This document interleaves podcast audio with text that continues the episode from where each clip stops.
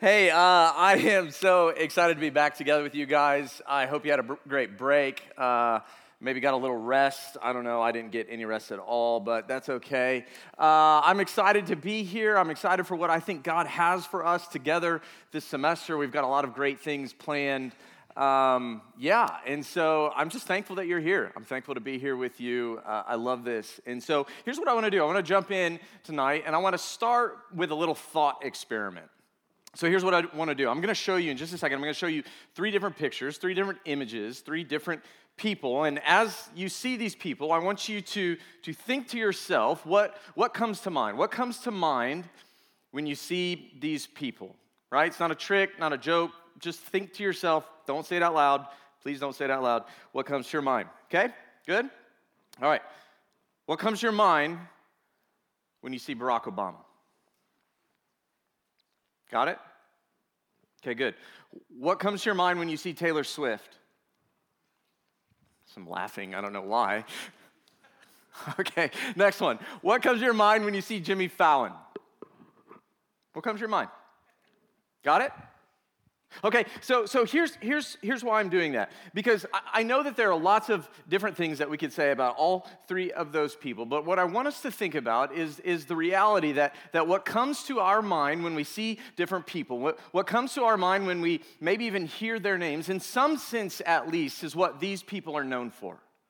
It's what, they're, what, what comes to our mind when we see people, what comes to our mind when, when we hear their names, in, in some sense, maybe not totally, not completely, but, but in some sense, it's what these people are known for. Okay, now, now let's switch up the experiment. Imagine for a second that the very next picture that I put up on this screen, on those screens, is a picture of you. It's a picture, your picture's up here, your picture's up there. And now I'm to ask the same question to this group. I'm to ask, what comes to mind when you see this picture? What comes to mind when we see a picture of you? How would people answer that question? How would people answer the question? What comes to mind when they see a picture of you? In other words, when people see you, when people hear your name, what is it that you're known for? What is it that you're known for? See, I don't know if it's because we're beginning of a new year, beginning of a new semester, that, that it's easy to kind of be contemplative, reflective in, in, in these kinds uh, of moments. But, but that question, what, what am I known for? That's a question that personally I've been reflecting on myself lately. What am I known for? Let me ask it a different way, though. What do you want to be known for? If you had to answer that question honestly, realistically, of course, what is it that, that you want to be known for? Maybe you're not there yet. Maybe it's a, I want to be known for something someday. What's that someday? What, what is it? What do you want to be known for? What do you want people to associate with you? You see, anyone paying attention, it's interesting, anyone paying any attention to your generation, Gen Z, knows that, that you, at least in broad terms, broad terms, not holistically, broad terms, you guys want to be known for all sorts of things, right? You want to be known for, for making a difference in the world. No longer is it okay for, for, for us to sit back and, and not do anything. You want to make a difference. You also want to be known for being educated. You are the most educated generation in the history of the world. You also want to be known for celebrating diversity. No longer is it acceptable to not celebrate diversity diversity of thought, diversity of people. You want to be known for being tolerant, being accepting of others. It's cliche, but you want to be known for living your best life. You want to be known for being true to you. Now, of course, my generation, millennials and, and Gen X and, and boomers and, and on and on, we all have our own list. There's some overlap, but there's some other. We all have our own list. Here's what's really interesting, though. All these studies, all this research, all this service, you know what never comes up on any of these lists? Never comes up on, on any of these lists about what do we want to be known for? The word holy. Nobody ever says, you know what I want to be known for? I want to be known for being holy. And yet, that's exactly, that's exactly what God wants. Not, of course, for just your generation, for every generation, for all people. God wants us, God wants me, God wants you. He wants us to be holy. This is what we read in 1 Peter chapter 1, picking up in verse 13. Peter says this He says, Therefore, with minds that are alert and fully sober, set your hope on the grace to be brought to you when Jesus Christ is revealed at his coming. As obedient children, as followers of Jesus, do not conform to the evil desires you had when you lived in ignorance. But just as he who called you is holy, so be holy in all you do. For it is written, Be holy because I'm holy. Uh, we're, we're kicking off a, a, new series tonight, and, and it's a series that, that we're calling Different. Different, why? Because, because to follow Jesus, especially in a culture that, that largely doesn't, right? In your context, especially in college, especially this time of your life, to, to try to follow Jesus in a culture that largely doesn't, it's going to require us to be different. That's what the Bible, different people, it's going to require us to have a different perspective, especially on, on, on our hardships, on our trials, on our, on our sufferings. It's going to require us to, to have a different purpose, to live differently in this world, in this culture. And so, to get things started tonight, we see that God is calling us to be a different kind of people. A, a people, He says, to be holy. Why? Why does God call us? Why does God call his people to be holy? Because he says, I'm holy. He is holy. God is holy. And so Peter says, we as his, his words, obedient children, we too should be known for, we should be holy. Now, if that's true, if God is holy and, and that's what God wants for you and me, that, that's what God wants for all of his people, he wants us to be known for being holy, then we've got to ask the question what does it mean to be holy? What does it mean to be holy? Now, I'm not naive. I know in a room this size that that, that word holy, we, we've all probably heard it, but my guess is, as many people are in this room, are different definitions about what the word holy means. Some of us, because of our context, because of, of maybe our backgrounds, the way that we grew up, we hear that word holy and we associate it with, with perfection.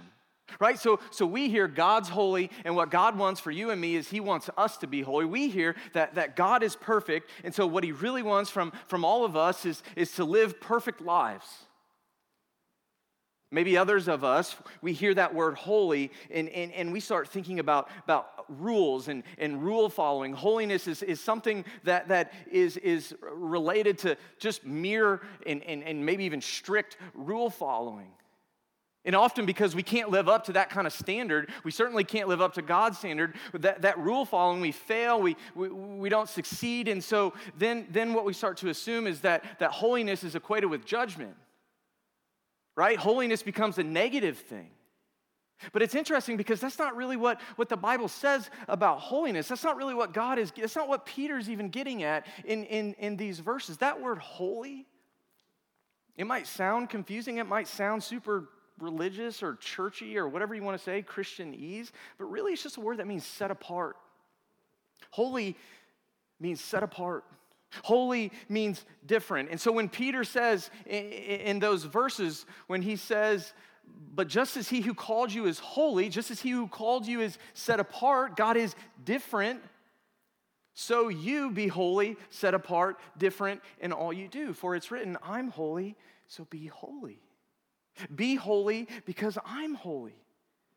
You see, that's what, what God is getting at here. He's, he's saying that, that as his children, as his people, that's what we're to do.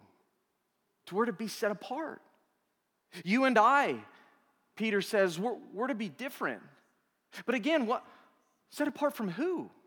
Different from what? Well, I think it helps to at least have some context for these verses. So, so let's, let's do this. Peter, right? Peter's writing those verses, what we just read. Peter, if you don't know, Peter's one of Jesus's closest friends.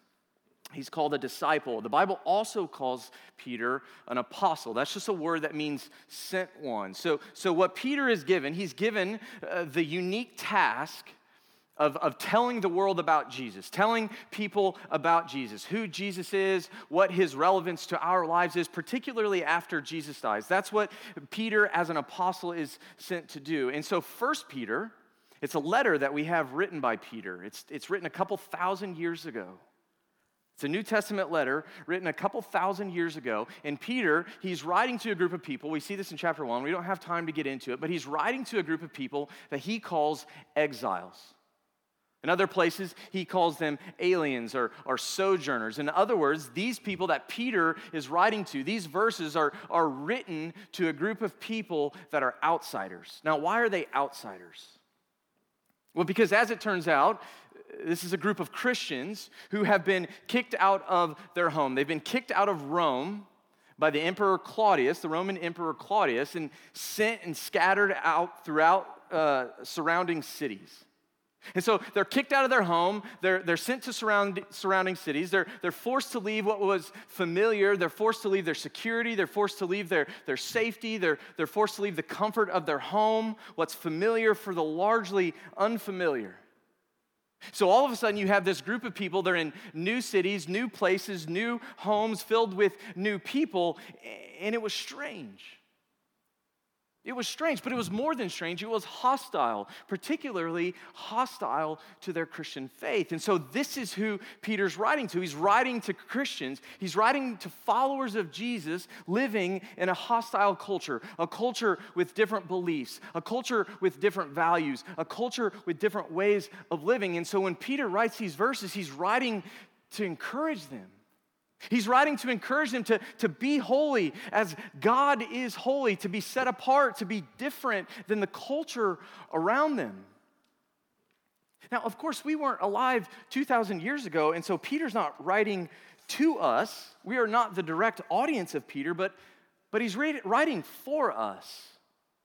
Meaning that, that you and I, his words, we can put ourselves into that category, obedient children. If we're people, if we're people who claim and are following Jesus, then, then what Peter is saying is that your life, my life, our lives, these verses apply to us, that we should look different. We should be set apart in some ways from the culture around us. But there's a problem. There's a problem. Kevin DeYoung, he's a, he, he's a pastor, he's also an author. He wrote a great book called The Hole in Our Holiness, and he puts his finger on this problem. I want to read this quote. He says this He says, The problem is clear. Too few Christians look like Christ, and too many don't seem all that concerned about it. The problem is clear. Too few Christians look like Christ, and too many don't seem all that concerned about it. And he goes on in this book, he goes on to say that there's a gap. There's a gap between our love for the gospel, the good news of, of who Jesus is and what that means for our life. There's a gap between our love for the gospel and our, our love for godliness. Godliness is just the idea that we're living in a way that reflects who Jesus is. And so, maybe to simplify, he, he's saying that there's a gap. We say that we love Jesus, but, but oftentimes our lives, they don't reflect that love. We say that we want Jesus, but, but oftentimes we live like we want other things. Now, remember, he's talking to Christians here, right? He's, he's kind of going after, it's a strong statement. He's going after Christians. And if you'll let me push just a bit and, and, know that I'm pushing because I care about you, because I want what's best for you, because I'm so convinced that, that, that Jesus really is more and that this stuff really is true and, and that Kevin DeYoung is right, I, I think, I think he's onto something. See, this semester marks my, the beginning of my 15th year working on staff with Veritas. I know that that probably doesn't seem real. It is real. I'm old. I've been working with college students for 15, 14 years. And, and, and in my own experience, being a college student here in Columbia uh, at Mizzou and, and working with, with college students, with, with you for the better part of the last decade, I, Kevin DeYoung is right. There's often, there really is often a gap. There's a disconnect. We say that we love Jesus, but we act and live like that's not so much true.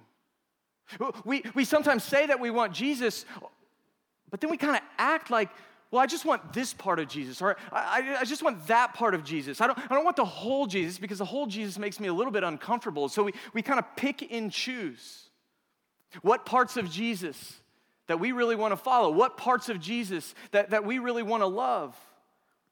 Sometimes we, I say we, we act like, like actually following him with, with our whole selves, with our whole lives, with our whole minds and hearts. We, we act like, like pursuing him is optional, like, like God isn't actually all that concerned about our holiness. But of course he is. He is.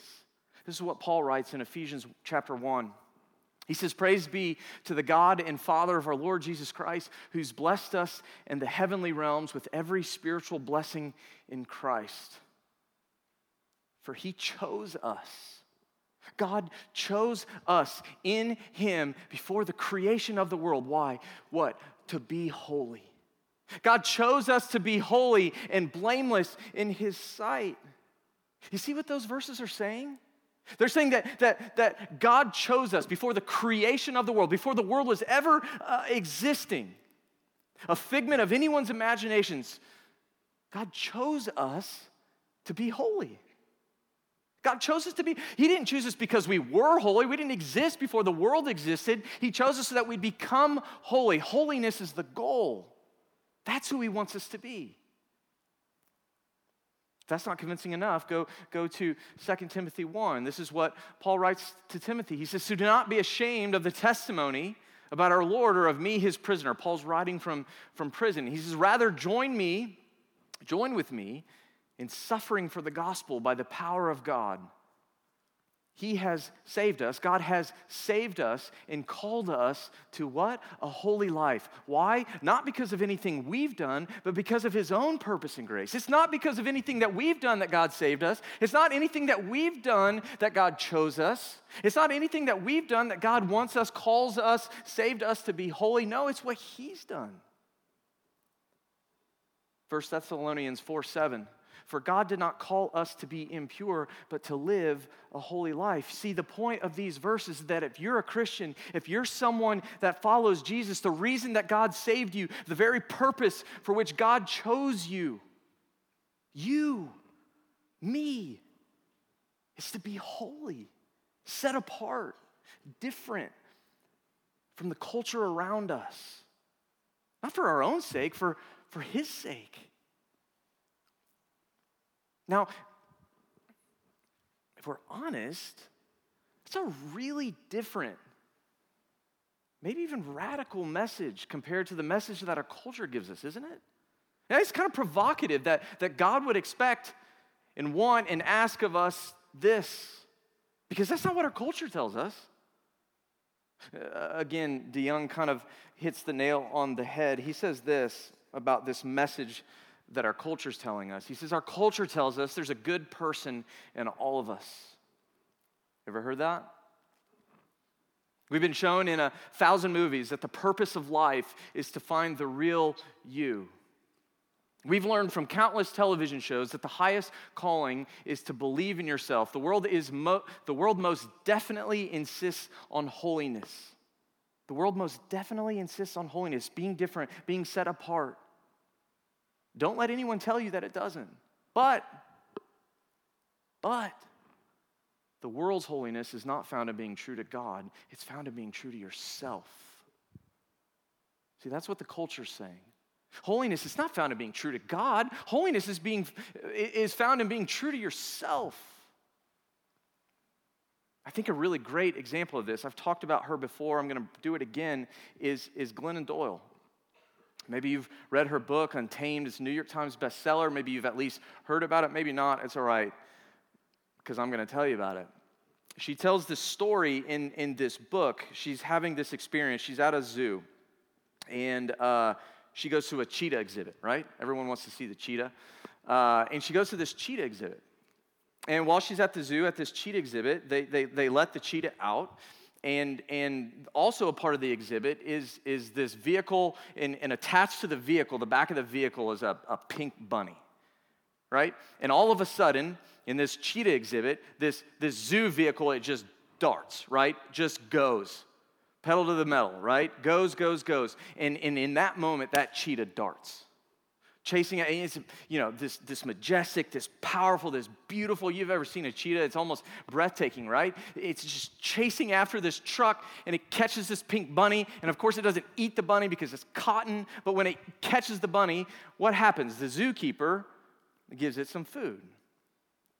And Glennon Doyle, she's telling this story in her book. She's saying, you know, I'm watching this and, and the crowd's kind of going crazy because on the one hand, it's kind of awesome, but, you know, I just started, I was weeping, I was mourning, I was grieving because this is not the way that it's supposed to be. That cheetah should be out in the wild. That cheetah shouldn't be chasing a pink bunny attached to a car.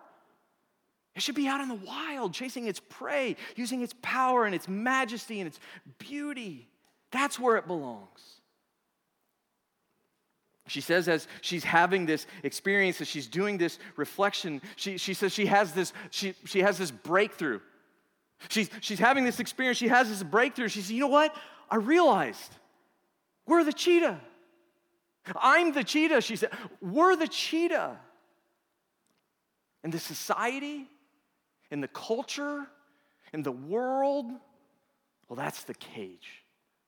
That's the cage. You and I, like the cheetah in the zoo, we've been conformed to the standards set by others, other people, other relationship, other institutions, other religions, you name it. We've been conformed by these, these, these different things. And she goes on to say the only other way, the only way that we're really going to be happy, the only way that we'll really ever experience success is if we break out of the cage. We've got to break out of the cage. We can't conform to the standards set by others. Instead, she says we've got to look inside ourselves, be true to you. You see, she's saying exactly what Kevin DeYoung says the culture's saying holiness. It's not found in being true to God, it's found in being true to yourself, it's found in tr- true to being myself.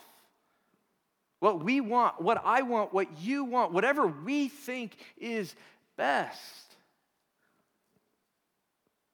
And so, what we do is the culture, it tells us to live however we want, talk however you want, watch whatever you want, hook up with whatever you want, look at whatever or whoever you want. Don't be caged by rules anymore. Don't be caged by standards. Don't be caged, certainly don't be caged by God. You're too young. Go and live.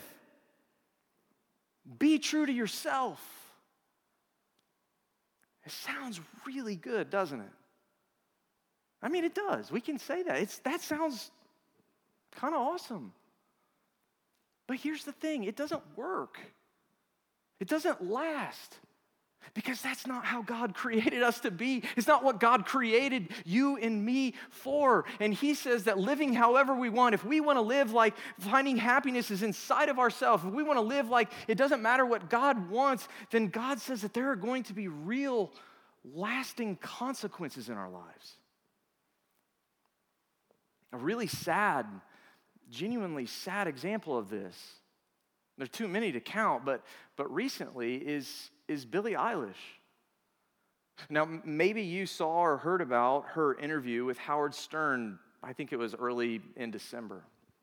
It was honestly, it's a hard, hard interview to watch, to listen to. She's talking about a lot of things, but, but one of the things that is particularly difficult is she starts talking about looking at pornography, pornography from the age of 11 years old. And it's interesting because Howard Stern has all these questions, right? And, and, and she's, she's talking about this experience and, and she's visibly upset and it, it's, it's hard. You know, she's, look, looking at porn, it didn't free me. It didn't make me any happier. What, what you see in this interview, what you read is that, that no, this porn, it, it has been devastating to her. It has brought devastating consequences in her life. So much so, this is, this is what she says. It's pretty heavy. She said, I think it really destroyed my brain. And I feel incredibly devastated that I was exposed to so much porn. I'd watch abusive BDSM, and that's what I thought was attractive. It got to a point where I couldn't watch anything else unless it was violent. I didn't think it was attractive. Unless it was violent, I didn't think it was attractive. Porn from 11 years old on. Now that's really heavy right? Sorry, this is if this is your first time here at Veritas, please come back. But maybe, but maybe, and I'm not trying to, you know, throw her under the bus. I mean, I, I maybe we can learn from that. Maybe we can learn from her honest reflection. I don't know what she believed. Maybe we can learn from her honest, vulnerable, real reflection that, that maybe what we think we want isn't what we really want. Maybe looking inside of ourselves isn't where we're really going to find happiness and success at all. Maybe because of sin. That's just the Bible's word for, for our rebellion against God and the, the consequences that that rebellion has brought in our own lives and the lives of other people around us and the, the world. Maybe because of sin, we don't actually know what's best for ourselves. Have you ever thought maybe you don't actually know what's best for yourself? Maybe after all, God does. Maybe God does. Let me just say this real quick before I move on, because I know that, that sharing a quote like that is, is heavy and it's hard. And I know some of you right now feel pretty, pretty terrible. I, I know that you hate the pornography that you can't stop watching. I know that you regret the mistakes that you've made. I know that when it comes to sex, when we start talking about these kinds of things, that, that a lot of you, you feel dirty, you feel rotten, you feel hopeless. I am not saying any of this because I want a single person in this room to feel hopeless. That's the last thing that I want anyone here to feel. I'm saying these things, and if they're especially hard, I want you to hear this. I'm saying these things because I want you to know that there's real healing. That there really is real freedom. I want you to find real rest. I want you to hear this that no matter, no matter how entrenched you've become in certain habits, certain sinful patterns, no matter how hopeless your situation feels, your situation is not without hope. It's not, whatever is happening right now, it's not without hope. Because with Jesus, that's what we're here for, right? With Jesus, there's hope of cleansing. With Jesus, there's, there's hope of power. With Jesus, there's hope of transformation. With Jesus, there's hope of holiness. With Jesus, there is hope for you and for me. You see, I know that it might not always feel like this, but this is true. 2 Corinthians 5:17 Paul writes, "Therefore if anyone is in Christ, the new creation has come, the old is gone, the new is here. In Jesus, the new you is here. In Jesus, you are a new creation. This is true of you. That's who you are. If you follow Jesus, a new creation. That's hope. See, there's actually a sense, as ironic as it is, there's actually a sense in which that statement, be true to you, it's right. But the you in, in, in, be true to you, that's right. It's not the you that you are by nature because that's sinful. No, the you that's true and be true to you is the you that you are by grace, by what God is doing in your life. You are a new creation. That's who you are. Be who you are, a new creation. That's who you are in Jesus. And so when we, when we start talking about holiness, it doesn't have to be scary. It doesn't have to be overwhelming. It doesn't have to be uber churchy. When we, when we say striving for holiness, striving to, to live differently for Jesus' sake, it's not something that we have to do because we're just following rules. It's not something that we have to do just strictly out of obligation. It's not something that we have to do out of fear because we're afraid of, of, of what could happen. It's something that we get to do. It's something that we do because of who we are. We strive for holiness because we belong to God. That's why we strive. Now, notice I say strive, right? That's because being holy, being different, being set apart, it's not easy. It takes work. It, it takes work. If, if anyone has told you that, that following Jesus is going to be easy, if you think that following Jesus is going to be easy, then, then you've not really met Jesus. You've not really heard about the real Jesus. You might not actually be following Jesus if you think following Jesus is easy. Colossians 3 5, Paul says this. He says, Put to death therefore, whatever is earthly in you, whatever's earthly in us, that takes work. It takes work to put to death, to kill the sinful habits, the sinful patterns, the things that go against God. But that's what God is calling us who put those things to death. 1 Timothy 6:12 says fight the good fight. That's the description of what it is to be a Christian. That's the description of what it is to follow Jesus. It's a fight. And so we've got to fight the good fight. It's not easy. 2 Peter 1 5, Peter says, make every effort. Make every effort to follow Jesus. It takes effort. It's hard. It's not easy. It's uncomfortable at times. Jerry Bridges uh, he once said this. He said, God has made it possible for us to walk in holiness. That's good news, isn't it? God has made it possible for us to walk in holiness, but He's given us the responsibility of doing the walking. God has made it possible, but He's given us the responsibility. God has made it possible, but you and I, we've got a part to play. We've got a role in the story. We've got the responsibility of doing the walking. And so I want you to ask yourself the beginning of a semester, beginning of a new year, are you doing the walking? If you're honest with yourself right now, uh, is that you? Are you doing the walking? Now, don't forget this. We aren't seeking, we aren't pursuing, we aren't walking after a thing, we're walking after a person. See, being holy is just another way uh, of saying that we're running or, or, or walking or, or, or, hopping, or, or sometimes it feels like limping forward, but limping forward towards what? We're limping forward toward Jesus. See, what I don't want you to hear is that holiness is perfection. Holiness is not perfection, holiness is progress. Meaning, what's most important is not where you are right now in this moment. It's not where you are when you walked into this auditorium tonight, it's where you're headed.